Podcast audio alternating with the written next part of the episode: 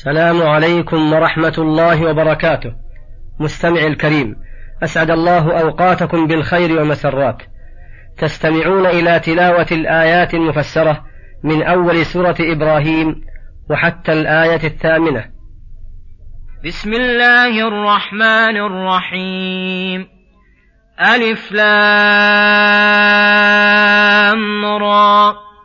كتاب أنزلناه إليك لتخرج الناس من الظلمات إلى النور بإذن ربهم إلى صراط العزيز الحميد.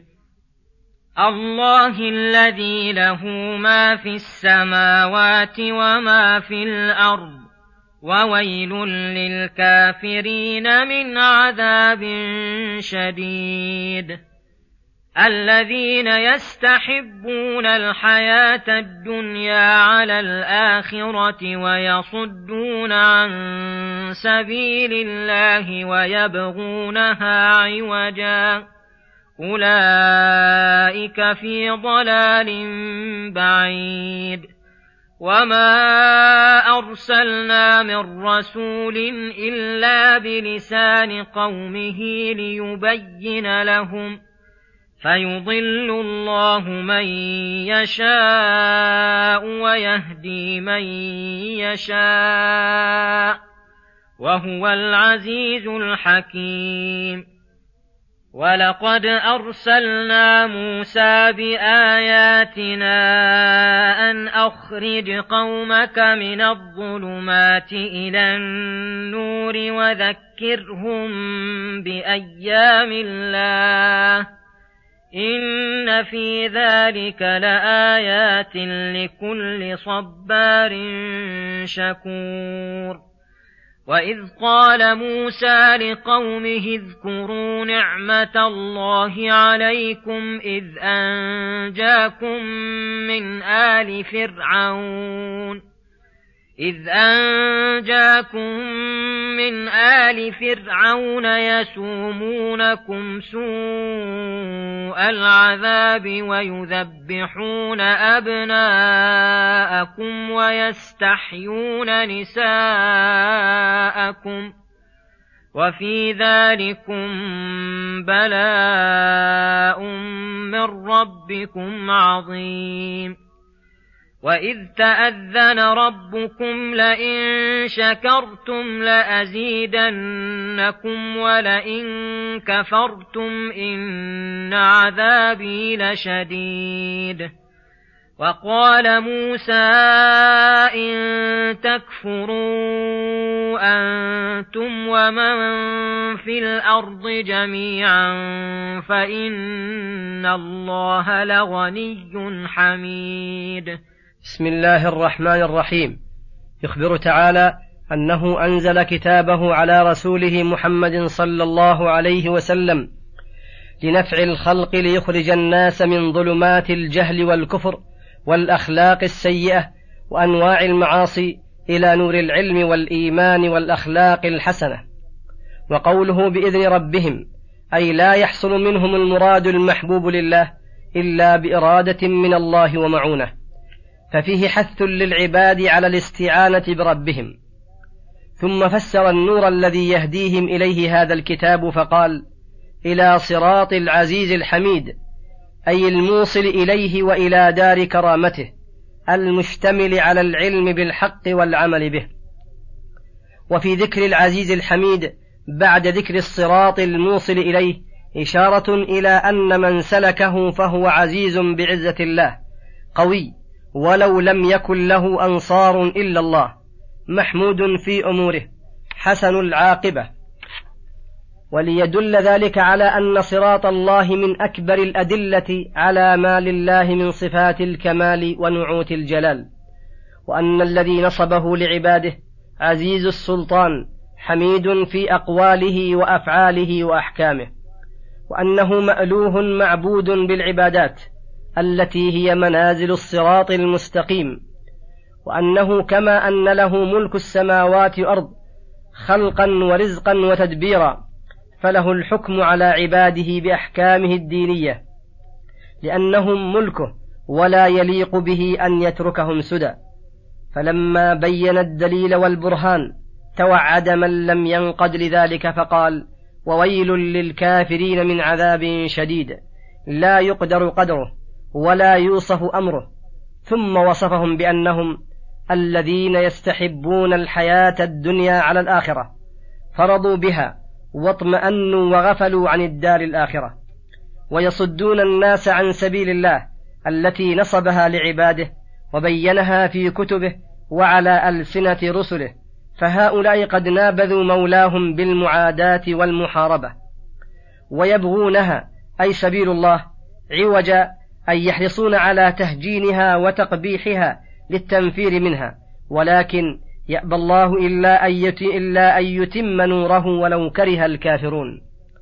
أولئك الذين ذكر وصفهم في ضلال بعيد لأنهم ضلوا وأضلوا وشاقوا الله ورسوله وحاربوهما فأي ضلال أبعد من هذا؟ وأما أهل الإيمان فعكس هؤلاء يؤمنون بالله وآياته ويستحبون الآخرة على الدنيا ويدعون إلى سبيل الله ويحسنونها مهما أمكنهم ويبغون, ويبغون استقامتها. ثم قال سبحانه وما أرسلنا من رسول إلا بلسان قومه الآيات. وهذا من لطفه بعباده أنه ما أرسل رسولا إلا بلسان قومه ليبين لهم ما يحتاجون إليه ويتمكنون من تعلم ما أتى به بخلاف ما لو أتى على غير لسانهم فإنهم يحتاجون إلى تلك اللغة التي يتكلم بها ثم يفهمون عنه.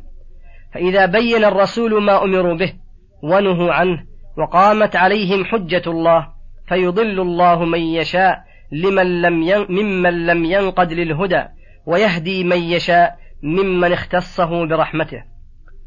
وهو العزيز الحكيم الذي من عزته أنه انفرد بالهداية والإضلال وتقليب القلوب إلى ما شاء.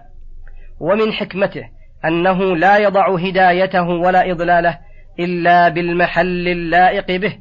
ويستدل بهذه الآية الكريمة على أن علوم العربية الموصلة إلى تبيين كلامه وكلام رسوله صلى الله عليه وسلم أمور مطلوبة محبوبة لله لأنه لا يتم معرفة ما أنزل على رسوله إلا بها. إلا إذا كان الناس في حالة لا يحتاجون إليها وذلك إذا تمرنوا على العربية ونشأ عليها صغيرهم وصارت طبيعة لهم فحينئذ قد اكتفوا قد اكتفوا المؤونة وصلحوا لأن يتلقوا عن الله وعن رسوله ابتداء. كما تلقى الصحابة رضي الله عنهم. ثم يخبر تعالى أنه أرسل موسى بآياته العظيمة الدالة على صدق ما جاء به وصحته وأمره بما أمر الله به رسوله محمدا صلى الله عليه وسلم بل وبما أمر به جميع الرسل أقوامهم.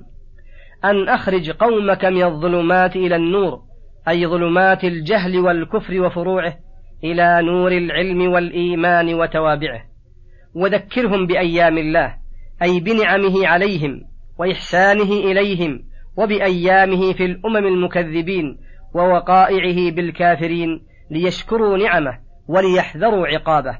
إن في ذلك أي في أيام الله على العباد لآيات لكل صبار شكور أي صبار في الضراء والعسر والضيق شكور على السراء والنعمة. فإنه يستدل بأيامه على كمال قدرته وعميم إحسانه وتمام عدله وحكمته. ولهذا امتثل موسى عليه السلام أمر ربه فذكرهم نعم الله فقال اذكروا نعمة الله عليكم أي بقلوبكم وألسنتكم إذ أنجاكم من آل فرعون يسومونكم أي يولونكم سوء العذاب أي أشد أي أشده وفسر ذلك بقوله ويذبحون أبناءكم ويستحيون نساءكم. أي يبقونهن فلا يقتلوهن فلا يقتلونهن وفي ذلكم الإنجاء بلاء من ربكم عظيم أي نعمة عظيمة. أو في ذلكم العذاب الذي ابتليتم به من فرعون وملئه ابتلاء من الله عظيم لكم لينظر هل تعتبرون أم لا. وقال لهم حثا على شكر نعم الله وإذ تأذن ربكم أي أعلم ووعد لئن شكرتم لأزيدنكم من نعمي ولئن كفرتم إن عذابي لشديد ومن ذلك أن يزيل عنهم النعمة التي أنعم بها عليهم. والشكر هو اعتراف القلب بنعم الله والثناء على الله وصر والثناء على الله بها وصرفها في مرضاة الله تعالى وكفر النعمة ضد ذلك. وقال موسى إن تكفروا أنتم ومن في الأرض جميعا فلن تضروا الله شيئا فإن الله لغني حميد. فالطاعات لا تزيد في ملكه والمعاصي لا تنقص وهو كامل الغنى حميد في ذاته وأسمائه وصفاته وأفعاله ليس له من الصفات إلا كل صفة حمد وكمال ولا من الأسماء إلا كل اسم حسن. ولا من الأفعال إلا كل فعل جميل. وصلى الله وسلم على نبينا محمد وعلى آله وصحبه أجمعين. وإلى الحلقة القادمة غدا إن شاء الله. والسلام عليكم ورحمة الله وبركاته.